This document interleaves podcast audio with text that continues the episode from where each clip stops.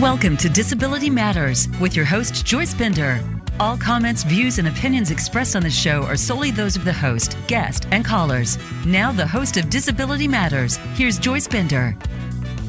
Hey, hi everyone. Welcome to the show to everyone in North and South America, around the world. Oh my goodness, we have so many great listeners. We have uh, just fabulous people Canada, Australia, Saudi Arabia. Uh, can you believe that? Russia, uh, Finland. You, I mean, we have such great listeners.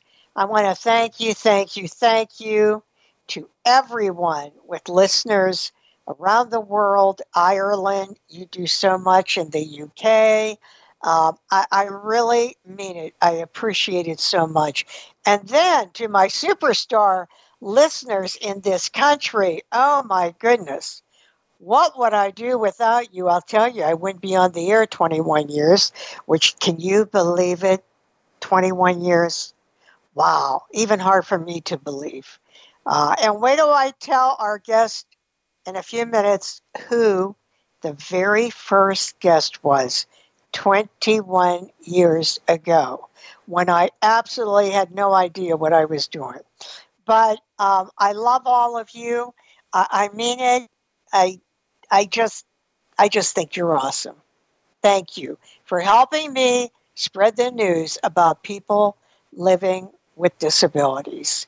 Hey, Yoshiko Dart. Yes, I am thinking of you, Yoshiko Dart. Special shout out to you. And just so you know, I had a note from Janine Bertram telling me how much she liked that shout out ago. No surprise to me.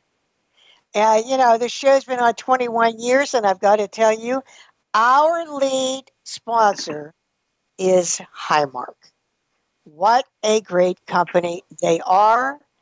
And now we have Able First coming in for the quarter, and they too are just a fantastic organization.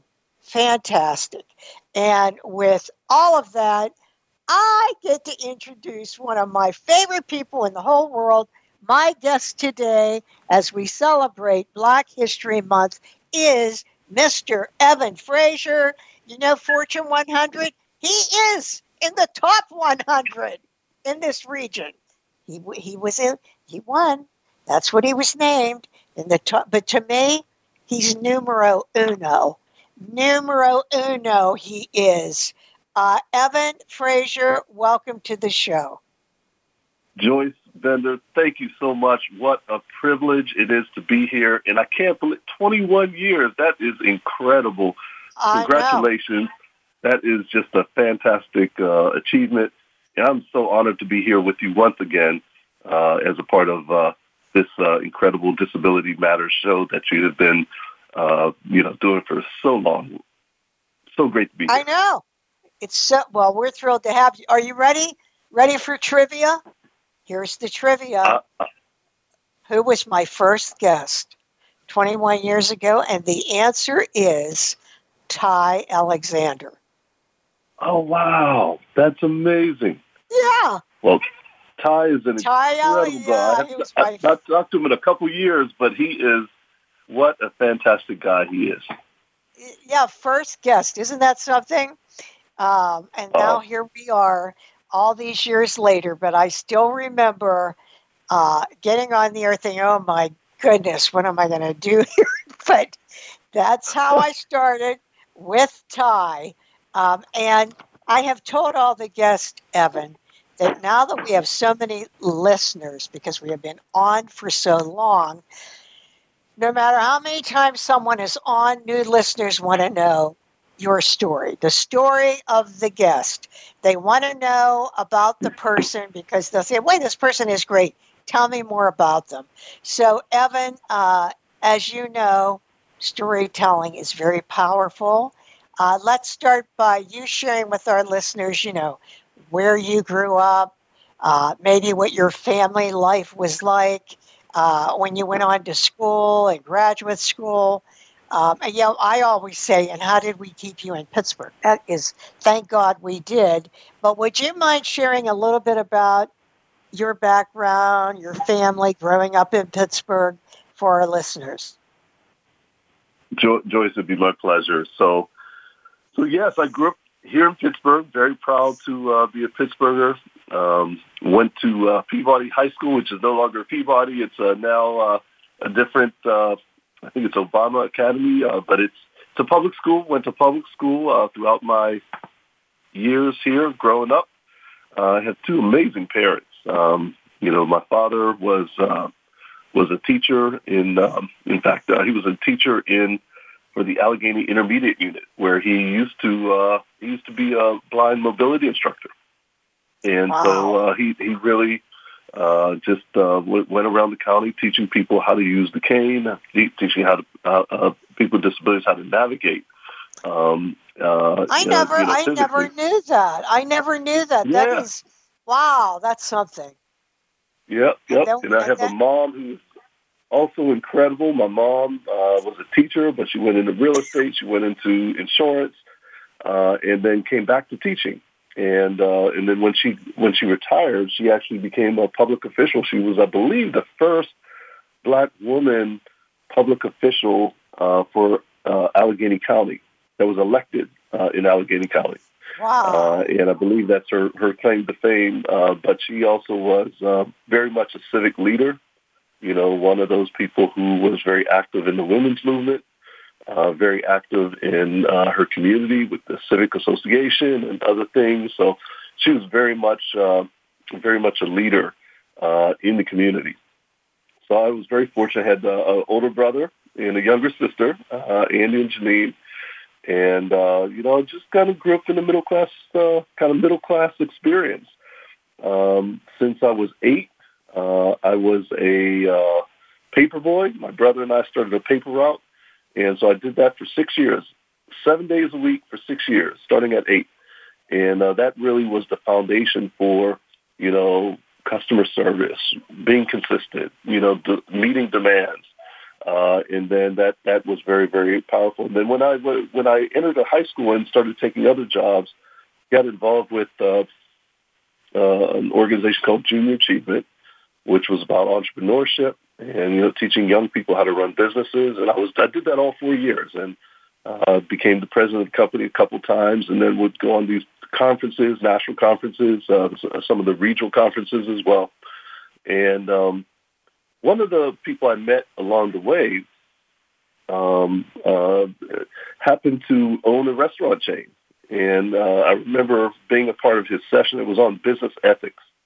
And I remember uh, you know the person, Joyce, uh, because uh, it, it's someone who's uh, very known here in Pittsburgh. Uh, but I met this gentleman, and uh, I remember just participating in this business ethics course. And uh, at lunch, he came up and said, "Well, so what do you want to do?" I said, "Well, I want to run businesses." And he said, "Well, have you ever considered restaurants?" I said, "Not really." And uh, they started telling me about restaurants and that they were looking for someone that, if they were interested in uh, a career there that uh, you know they would consider paying for their college. I was very, you know, that that was a that was a turning moment for me. I said, you know, I never considered it, but I'm very open to that. So that actually prompted me to think about hospitality uh, in in that industry and going to school for that as well. And so after I spent some time working for Eat'n Park Restaurants, uh, and uh, the gentleman was Jim Broadhurst, who happened to be the C- chairman and CEO of Eat'n Park and uh, uh, ended up uh, going to Cornell University in the uh, hotel school there, uh, studying hospitality management. So that's how it kind of ended up on that track.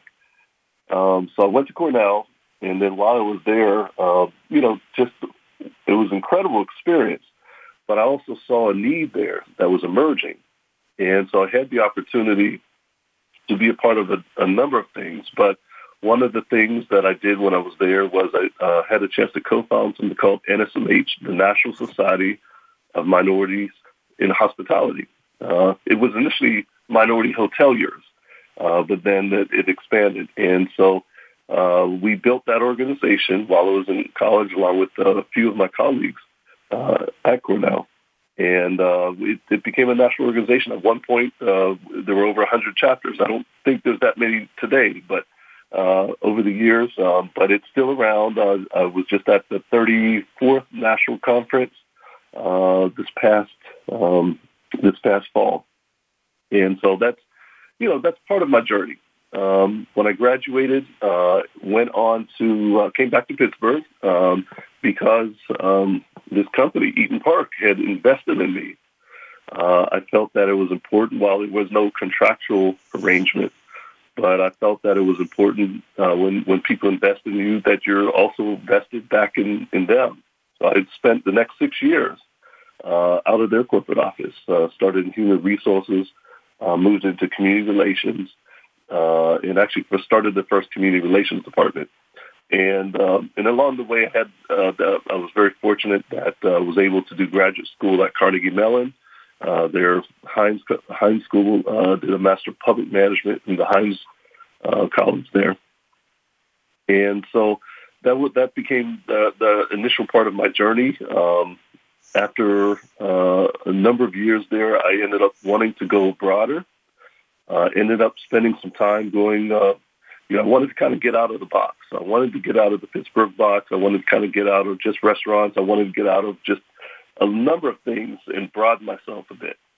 And so I found an opportunity to go overseas um, with the Henry Luce Foundation. Uh, every year they select a, a number of Luce scholars uh, for people to kind of live and work in Asia for a year. So that's what I did. And so I had this incredible opportunity to uh, be in Singapore and Hong Kong uh, to study Mandarin, you know, during that time as well. Uh, just a very um, uh, enriching, eye-opening experience. Uh, if anyone ever has the chance to, um, uh, an inclination to apply for that program, I highly recommend it. Uh, what what an incredible time it was. Uh, but then after that, I felt like I had that broadening experience, um, and I came back to Pittsburgh and found uh, continued to find opportunities here. And I, you know, at that point, I decided, you know, I really wanted to have an impact on my home community. As long as I could still travel the world, um, I wanted to be, you know, I, I thought Pittsburgh would be an incredible place uh, to grow. It is a great place, but if I could have impact here and still be broad and travel and, and do the things uh, at, a, at a much broader level, then, uh, you know, I, I felt that uh, that was an important reason to be in Pittsburgh. So I don't know how far I can continue on, but I I, I, I uh, want to respect uh, the time and and those things. But uh, uh, do you want me to? Uh, uh, well, we're gonna when we come back from break, we're gonna continue on. But I just want to yep. say you worked for two great people, the Broadhurst, and I just spoke for Jeff at a big event he had. Uh, their son, such a great family, one of the first group, first companies to have people with disabilities working in there. Oh, that's great. Yeah. I couldn't, uh, but with that, I couldn't agree more. Yep. But with that, we're going to go to break. If you just joined us, we are talking to Evan Frazier, President and CEO of the Advanced Leadership Institute. This is Joyce Bender. We'll be right back. Don't go away.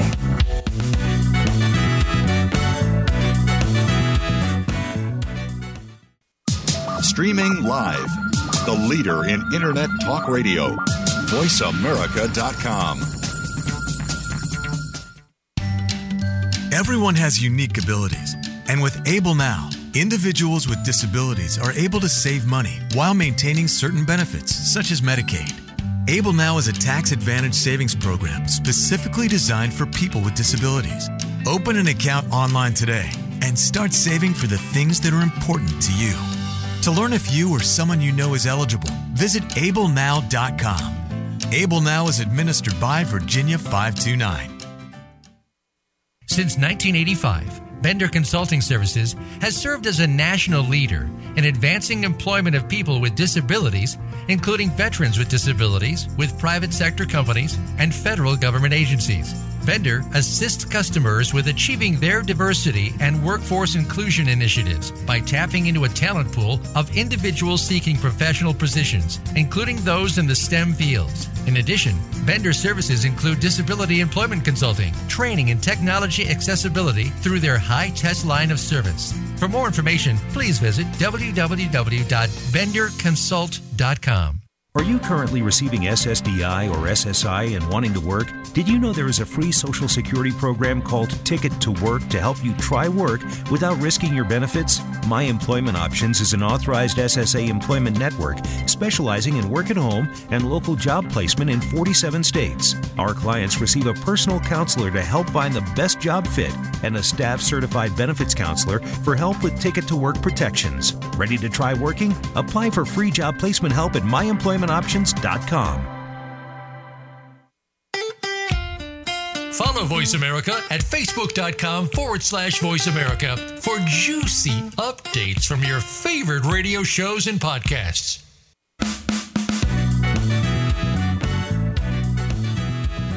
You're listening to Disability Matters. If you have a question or comment, call in toll free at 1 472 5788. That's 1 472 5788. Now, please welcome back the host of Disability Matters. Here's Joyce Bender.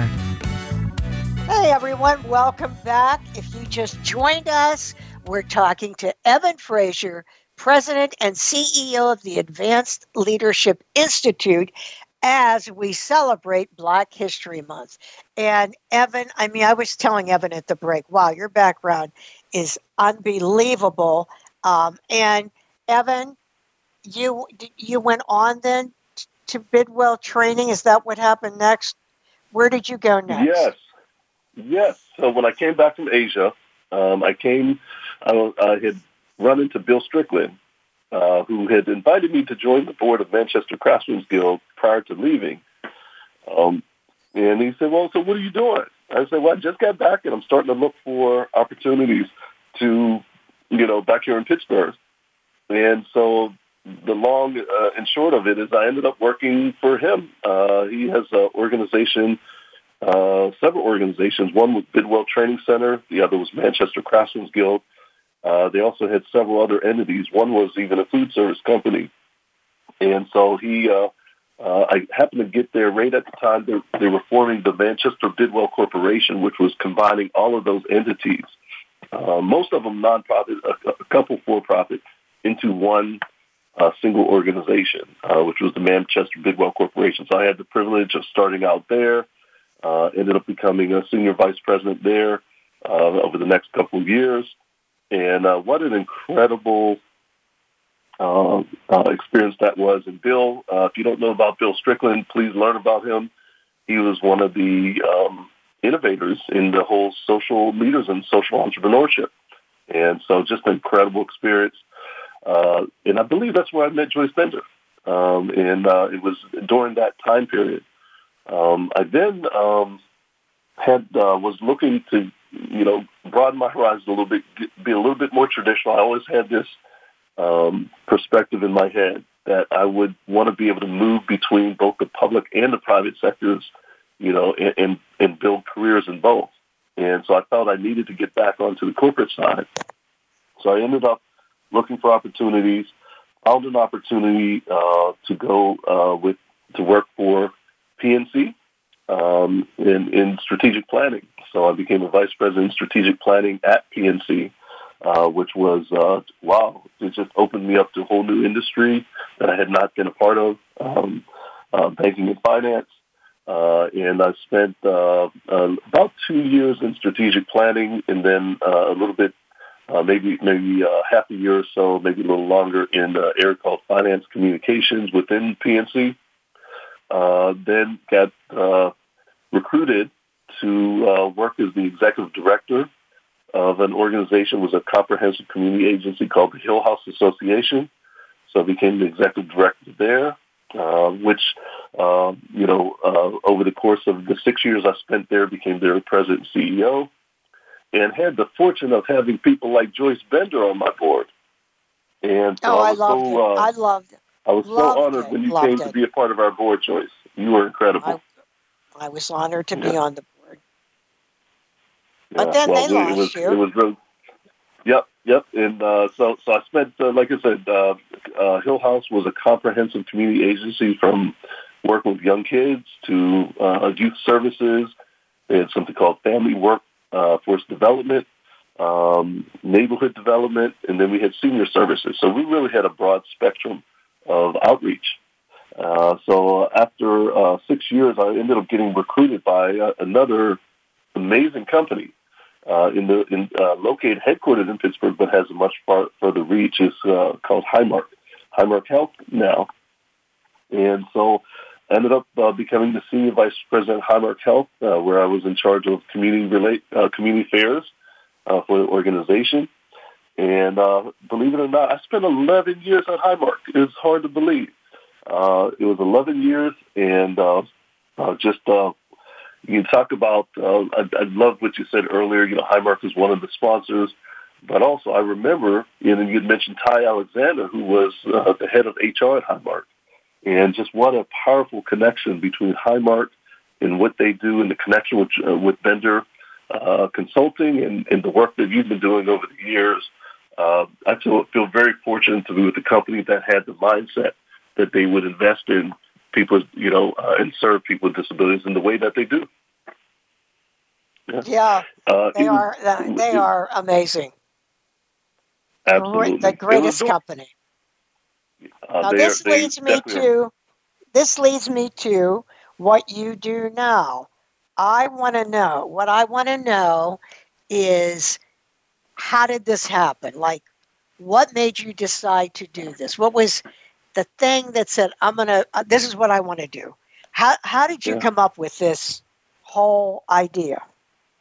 Yeah. For, so I, I think for part, the Advanced Leadership Institute, and probably you should also tell everyone what the what TALI is, what it is. Sure, sure, sure. So, so T- TALI's mission is to cultivate black executive leadership to strengthen companies, institutions, and communities. That's what TALI is. Um, and we do it through really creating these comprehensive community service agencies. I'm sorry. Uh, so, so we really do it through partnering and creating these world-class executive leadership programs.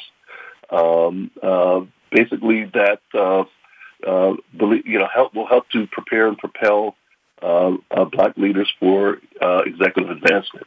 And so that was kind of the idea behind it. And the, the way, the reason it came about, I just remember, um, you know, having multiple conversations with the community, um, you know, uh, with peers and colleagues and uh, people all around uh, about the frustration that there is such uh, a small presence of black leadership in these major companies, you know, and you know, in in that uh, in how we had lost so much ground over the past 20 years. Uh, so this was um, 2016 uh, uh, that actually started to write the concept paper for for the Advanced Leadership Institute, or, or for short, sometimes people call it TALI, T-A-L-I.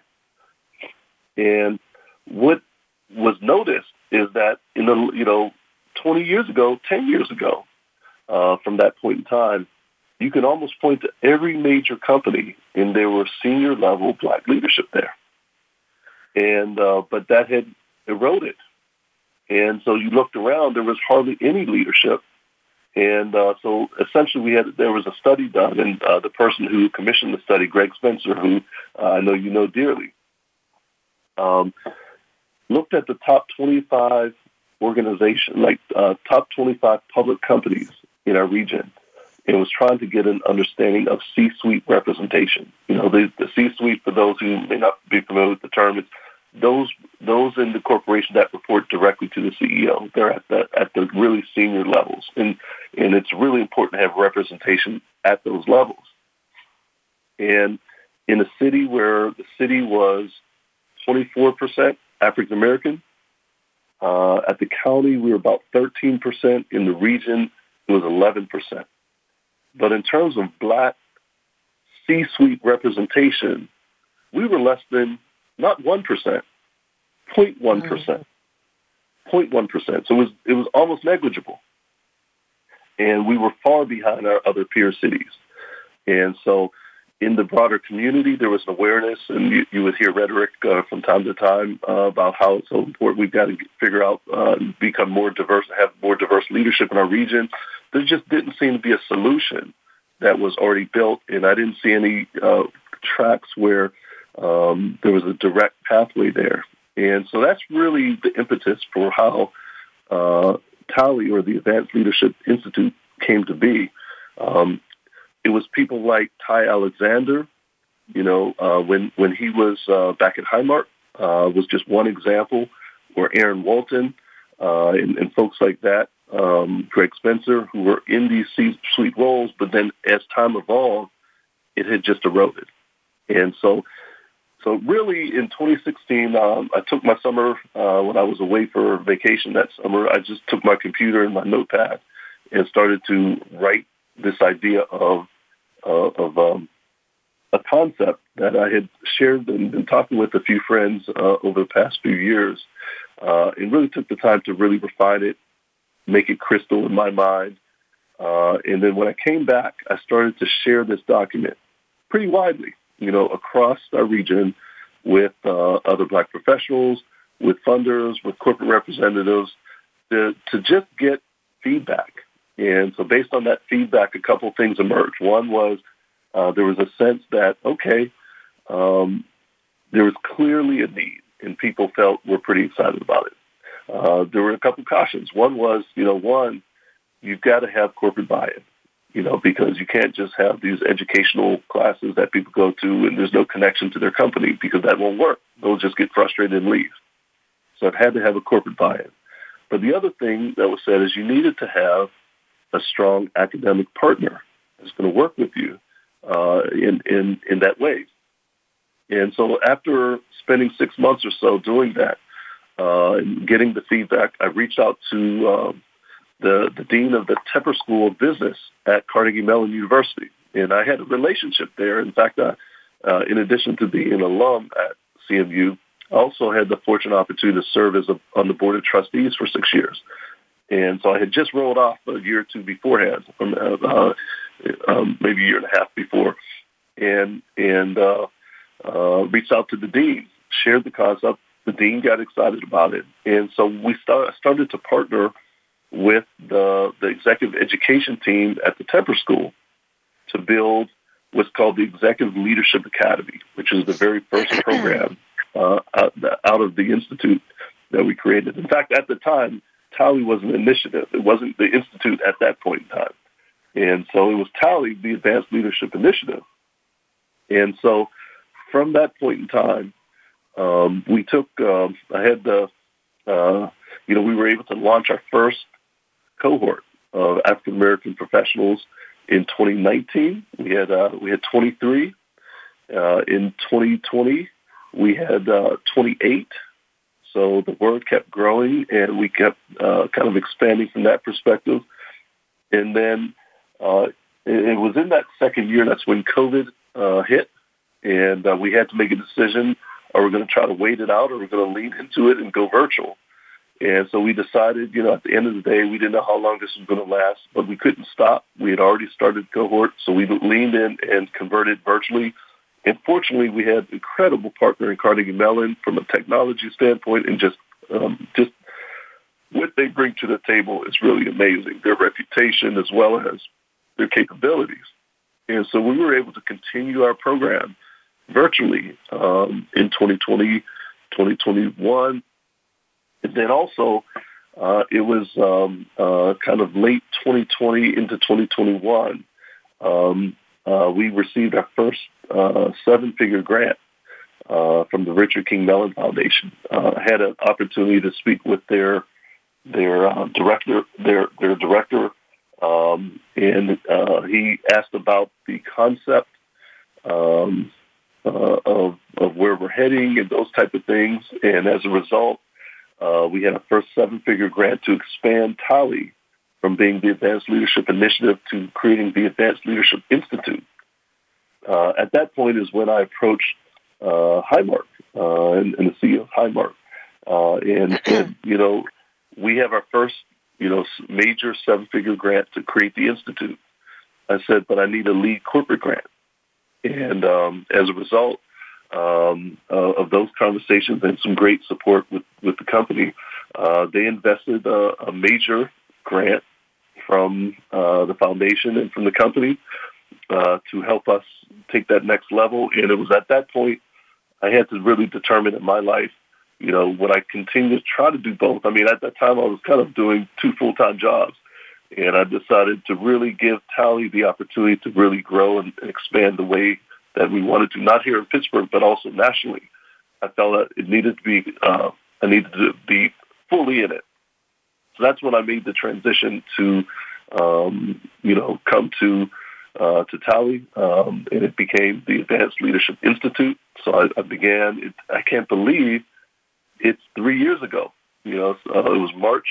Uh, it was March of 2021 that I ended up starting here. And so once we created the institute, we established several other programs. We have an emerging leaders program that's for folks a little earlier in their careers, in addition to the Executive Leadership Academy for, for executives and mid-level managers who have higher level aspirations. So we had started emerging leaders. And then today, we are now, we, uh, I'll, I'll say last year, um, we had started our first national program where we bring people from across the country to Pittsburgh, to Carnegie Mellon. It's done kind of in a hybrid solution where you spend a full week here.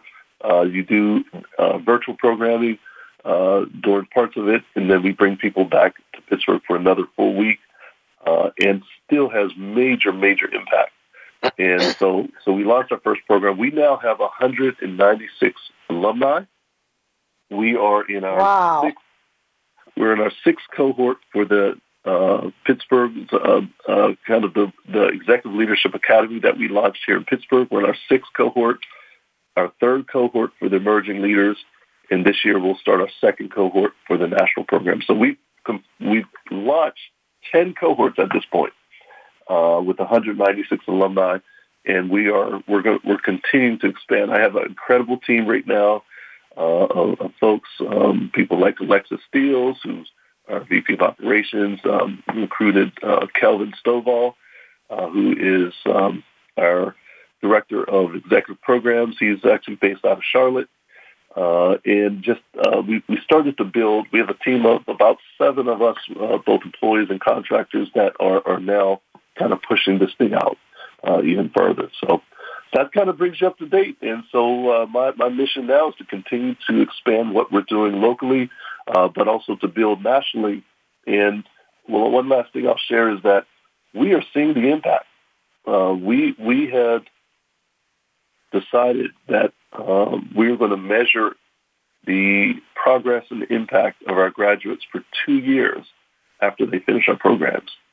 And I'm pleased to share that the first year we did it, uh, the first cohort, after two years, 87% of them were promoted uh, within, you know, within that period of time or had expanded uh, response, significant expanded responsibilities, 87%.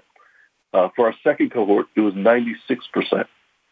And wow. so we continue to look at the data. We continue to monitor the progress. We continue to see the excitement. And then once you graduate and are part of the TALI network, uh, that becomes a part of your network for life. And so we're doing alumni programming, we're doing events, we're keeping people connected, uh, and it is a very, very powerful thing. And um, so what, when I think about the TALI community, it's not only the 196 alumni, it's the people who are currently in our cohorts, it's the executive mentors where we do one-to-one mentors uh, in our programming. Um, it's the executive coaches uh, in our uh, in our executive leadership academy and in our national executive leadership academy. We have uh, coaches that uh, provide support to each individual person. We have an incredible partner in Carnegie Mellon. Uh, we have volunteers. Uh, it has just been something very, very special. Joyce, you are one of our executive mentors, and I thank you for that. And we have a whole community of folks who are pushing to push thing, this thing out further and to really invest uh, in diverse talent. You know what? I am so proud of you. And this is such a great program. So great. I hope, what is your website, Evan? Our website is taliinstitute.org. That's T A L I Institute.org. Oh, you got to go check that out, everyone. And we'll be right back with Evan. We got to take a quick news break. Uh, I think we have Gerald. Are you there? I'm here, Joyce. Hi, Gerald. How are you? I'm great. Hi, Joyce. And hi, Evan. Thank you for all that you're doing in our community, as always. Thank you. Thank you. And, and if, and if you're all wondering, where's Perry Jude, who does our newscast uh, every week? She is going to be back in one month. She had to take some time off, but she'll be back. And until then, Gerald Homey is taking her place. So, Gerald, what news do you have for us today? And I'm honored to get a chance to, to, to sit here in this spot. We miss you, Perry Jude, but uh, excited to bring you some news. A few weeks ago, we talked about the exciting ruling where the U.S. Census decided not to recategorize how it defines disability, which we were so excited about. Um, and an interesting piece about that in the something you hear a lot about in the news today is AI. And when they were taking comments about this ruling in December and opening up from the community, there was a tool put out that allowed people with disabilities to use AI to assist them in making comments about this piece of legislation, this decision, and assisting people with intellectual disabilities and other disabilities to weigh in, which is a, a, a great tool. But there's a lot of things with AI, as you may know, Joyce, uh, from your work with Ted Kennedy Jr., that also is uh, something we need to keep our eye on in the disability community. So I thought this was an interesting thing to talk about because last week we also talked about the exciting ruling that is preventing federal health programs from using QALYs or quality adjusted life years from determining whether a person with a disability gets access to health care. And the tools that come up with measuring what equality is are often AI tools that make that determination. So we need to keep an eye on AI in the disability community and how it's impacting us. It's used a lot in our world of recruiting and hiring people. And a lot of times AI can be um, discriminatory against people with disabilities. By doing, they use tools such as interview assistants that will track eye movement to look for eye contact or facial expressions for engagement in an interview on a video call, which would be not as inclusive for somebody who has autism and may not be able to engage in the same way as somebody else with other disabilities. Or resume scanning tools that will leave out a person with a disability that has a gap in their experience because they gained their disability during that time. So we need to keep an eye on the future of AI for both instances when it can help us and aid us in our fight, but also when it is often built by people without disabilities, without our perspective in the technology. So AI is yet another space where it can't be about us without us. Ah, amen to that. And uh, Gerald, thank you so much for that news update. And yes, great news, but at the same time, everyone especially in the disability community, keep your eye out on what's going on with artificial intelligence. Thank you, Gerald, and we'll talk to you again next week. Thank you, Joyce, and thank you again, Evan. Oh, thank you. Appreciate it. This is something, Evan, that can be a problem because you know, if uh, I'll give you an example. Let's say you had an accident and you were off work uh, you've now, you're now paralyzed and you were off work for a year or whatever it is. Now you can go apply for a job and maybe uh, possibly not get it because of that gap. So, you know, there are a mm. lot of things going on. We got to keep our eye out. Uh, and so do right. you for what's going on uh, with human resources systems that are making a lot of these decisions. Uh, I wanted right. I wanted to ask you, as I said, uh, this is just a fabulous program. Uh, the uh, Advanced Leadership Institute, known as TALI. How does someone get involved as far as a company is concerned? Yeah, so so there are numerous ways for someone to get involved uh, within their organization. Very often, companies will uh, uh, partner with us, and as a partner or sponsor organization, they have an opportunity to um, uh, send people to our various programs, right? And and and so they're able to kind of reserve space uh, as people apply to our programs for their organizations, so they can kind of plan as as a part of their future pipeline as far as development within their um, you know talent development areas. And so very often you'll have companies that will partner with us uh, and and make a commitment to send sending people every year to either our Executive Leadership Academy, uh, our Emerging Leaders Program, and and now uh, we have a national program. So that's been an option for many companies who have a footprint here, but also have uh, employees all across the country. So it allows them to uh, even more flexibility to be able to include their folks. So that's one way people come to us. The other way that we get candidates is people apply uh, directly, uh, and then they go to their company and ask their company to support them uh, to come through our program. And we do have a, admissions process, so we, we it's all on our website. And um, so we, as we open that up, we go through. You know, we have a selection committee and making sure that you know uh, there's the right fit for each each of our programs. But uh, very much uh, uh, companies are involved. Uh, we think it's so important for companies to invest in their diverse talent. Uh, our goal is not to put a financial burden on any individual's shoulders, and and that really we want to make sure we ensure that that corporate buy-in is there. And so that is really key. One of the things that we'll be focused on uh, even this this coming year will be, you know, providing um, enrichment kind of executive education, even for some of the companies, our corporate partners that are out there.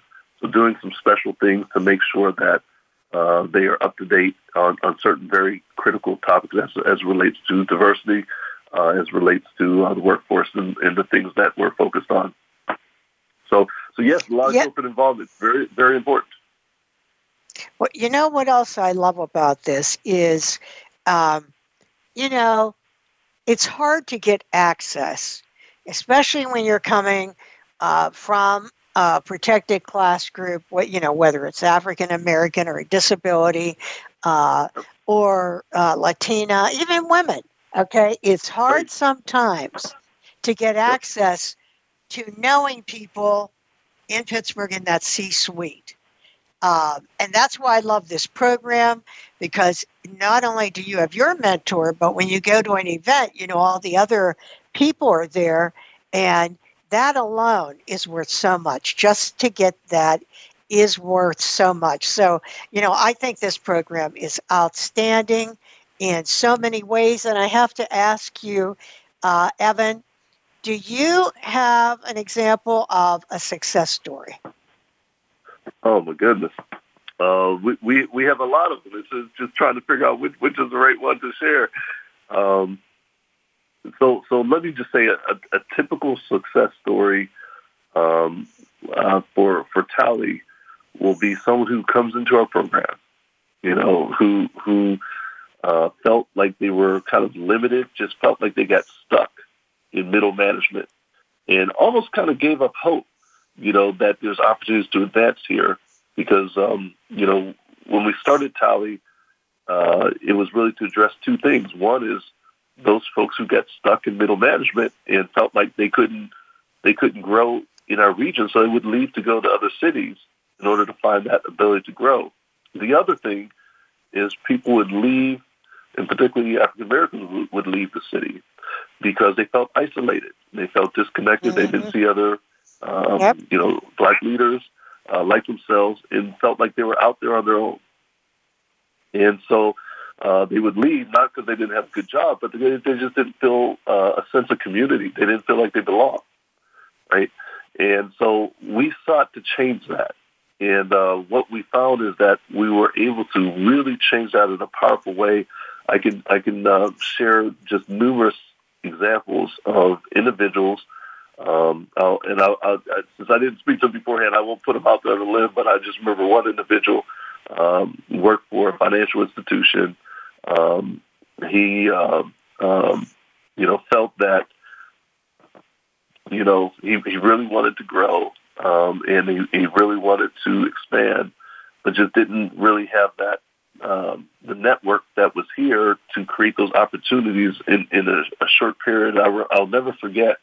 Um, he was part of uh, the organization. He ended up uh, uh, leaving the organization to go to another organization. Then had this major opportunity to be in kind of a top. I mean, literally, two reporting relationships from the CEO um, and and uh, was able to secure that mainly because his relationships with TALI allowed him the visibility and the connection with getting to know the CEO, and so the CEO was able to speak up for this person uh, and and really gave him uh, him an opportunity to advance into that very very senior role, right?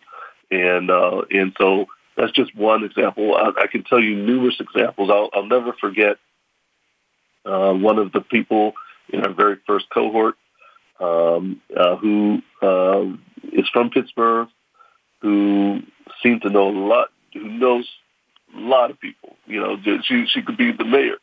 You know, and so she assumed that she would know most of the people in the class, and came in and only knew of like two. and so it turned out she met another 20 black professionals doing just incredible things. She didn't know we are even here in Pittsburgh. And that same wow. phenomenon is what we found happens every single class that we do. People are so no, that is interesting. Yeah, that is really interesting. Wow, that's good. Well, hey, Evan, uh, I think we I think we have a caller on the line here. Caller yep. Scott, are you on the line? I am Joyce. Uh, good afternoon, and hello, Evan. How are you doing hello. today? I'm great, thank you, Evan. I oh, I just wanted to call and thank you, Evan, for being just an awesome board member for the uh, the Bender Leadership Academy. You are just uh, an amazing person and, and and does so much for the communities. I wanted to to a call or um, to thank you for that, and b I wanted to say congratulations because I saw in the Pittsburgh Business Times that you were mentioned for the 2024 Power 100. So congratulations. Uh, that, thank you so much, Scott. And and it, what an incredible. Um, it, it's really incredible to be on the Bender Leadership Board. The work that uh, is being done there, that you're doing, that Joyce is doing, uh, it is truly my honor and pleasure. Well, it is ours well, we, also. And, and by the way, Scott runs the Bender Leadership Academy. Scott Hammerstrom. Scott, thank you so much for calling in. You're quite welcome. Thank you so much, and thank you, Evan. Thank, thank you, Scott. Uh, you're you're uh, you're doing wonderful things. Thank you. Oh, I appreciate I, that. Bye bye. I should just mention to all of you listening with disabilities, or two things. One, in that TALI program, when uh, Evan called me.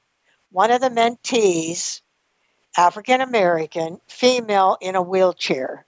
So if you're listening, wondered, hey, what's, you know, how about disability?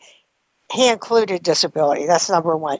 Number two, he is on the board of the Bender Leadership Academy, helping young people, high school students with disabilities, uh, about the world of work, about fighting bullying, about mental health issues, about public speaking, believing in themselves.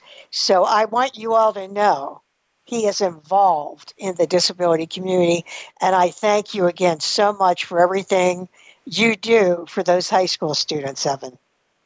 Oh, no, no, thank you. Uh, like I said, what a privilege it is and I'm also uh, just pleased to share with you that the, the person that you're referring to, who uh, was uh, uh, the person uh, with disability in our cohort, uh, we're, she has started a consulting business, and uh, TALI is going to be one of her very first clients as she's getting launched into her next direction. So we just met the other day. Can't be more excited. What an incredible, incredible person she is. Uh, so I'm looking forward to that. And thank you for, you know, answering the call and, and, and working uh, to be a mentor. What uh, you've you've done a great thing by by uh, putting yourself. You you have so many things you can be doing across the globe, and that you are doing. To take the time to be an executive mentor for our program means so much. So thank you, Joyce, for what you're doing. Oh, my pleasure. And we are talking about superstar Angela Green. If you are in Western Pennsylvania or beyond and you're looking for an executive, she is executive level management consulting, just get in touch with me at either benderconsult.com or voiceamerica.com and I will put you in touch. Another great example of TALI. So before we end the show uh, today, uh, Evan, one question I have is you know, you're so giving, so wonderful, such a great board member, friend. My question is who impacted you so much? You know, who is your role model? Uh, that's a, that's an amazing question. You know, I think about there are so many folks uh, I am so grateful for. You know, starting with my parents, uh, but also uh, just along the way, um, uh, people who've influenced my life and my career. Um, I, I'll, the, the person though I, I'm going to point to right now is someone who's been a mentor for me, uh, really through my professional journey. You know, um, and like I said, there there there have been many many people. You know, Aaron Walton. Uh, uh, you know, uh, um, kick, kick things off for me uh, along with uh, uh, Dave O'Brien over at Highmark. But the, the person i am going to point to is is Greg Spencer right now because Greg, um, you know, his heart is in mentoring. His heart is in the community. I happen to be one of the just many, many, many people that he has personally mentored over the years. And uh, feel very fortunate. I think about, um, you know, integrity and the integrity that he brings to every situation, uh, but a real, a real true heart for um, business and for community. You know, ventured out, started his own business, uh, but but uh, I, I, would have to say Greg Spencer is uh, has really been that guy consistently over the years, um, and uh, very very grateful to Greg and the example that he leads. Uh, he's co- we early on when we were starting TALI, he became very involved, became our founding co-chair at TALI, and and so I would say Greg and uh, the work that he's done. Even prior to that, he started this incredible mentoring program for mid-level uh, African Americans to connect them with senior level African American leaders. You know, 15 years, 20 years before we even started TALI. And so um, I, I would have to say he's the person that really stands out in my mind when I think about the example uh, that he's provided for not just me, but for so many others. Oh, he is awesome. That is a great example uh, of a servant leader and someone who really cares. Uh, yep. I just think so highly of him. So, what a great example that you have given. Uh, and I know there are so many, but if you tried to list everyone, we would be on here forever, we, right, Evan? We, we, would be on here. We'd be on here forever. I mean, there's, there's, you know, I, I think about people like Ray Bettler, who, who just you talk about servant leaders. I don't know if you met Ray, but he exemplifies that in everything he does. Uh, there, there's just some incredible folks. So, but I did at least want to uh, acknowledge um, uh, Greg in your in your questions. Well, Evan, thank you so much for being with us today. It was truly a pleasure to have you on the show. And as we continue celebrating Black History Month, Carrie Stith from PNC will be our guest next week. But we end every show with a quote. And this was in President Obama's Oval Office uh, on the actually I think on the floor when you walked in. And it was this quote The arc of the moral universe is long, but it bends towards justice, said Dr. Martin Luther King Jr.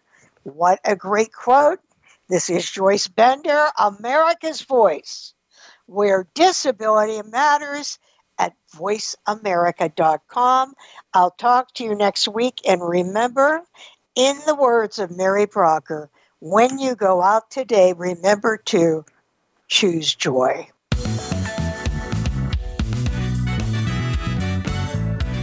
Voice America would like to thank you for tuning in. Please join us next Tuesday at 11 a.m. Pacific Time and 2 p.m. Eastern Time for another installment of Disability Matters, right here on the Voice America Variety Channel. We are the leader in live Internet talk radio. VoiceAmerica.com.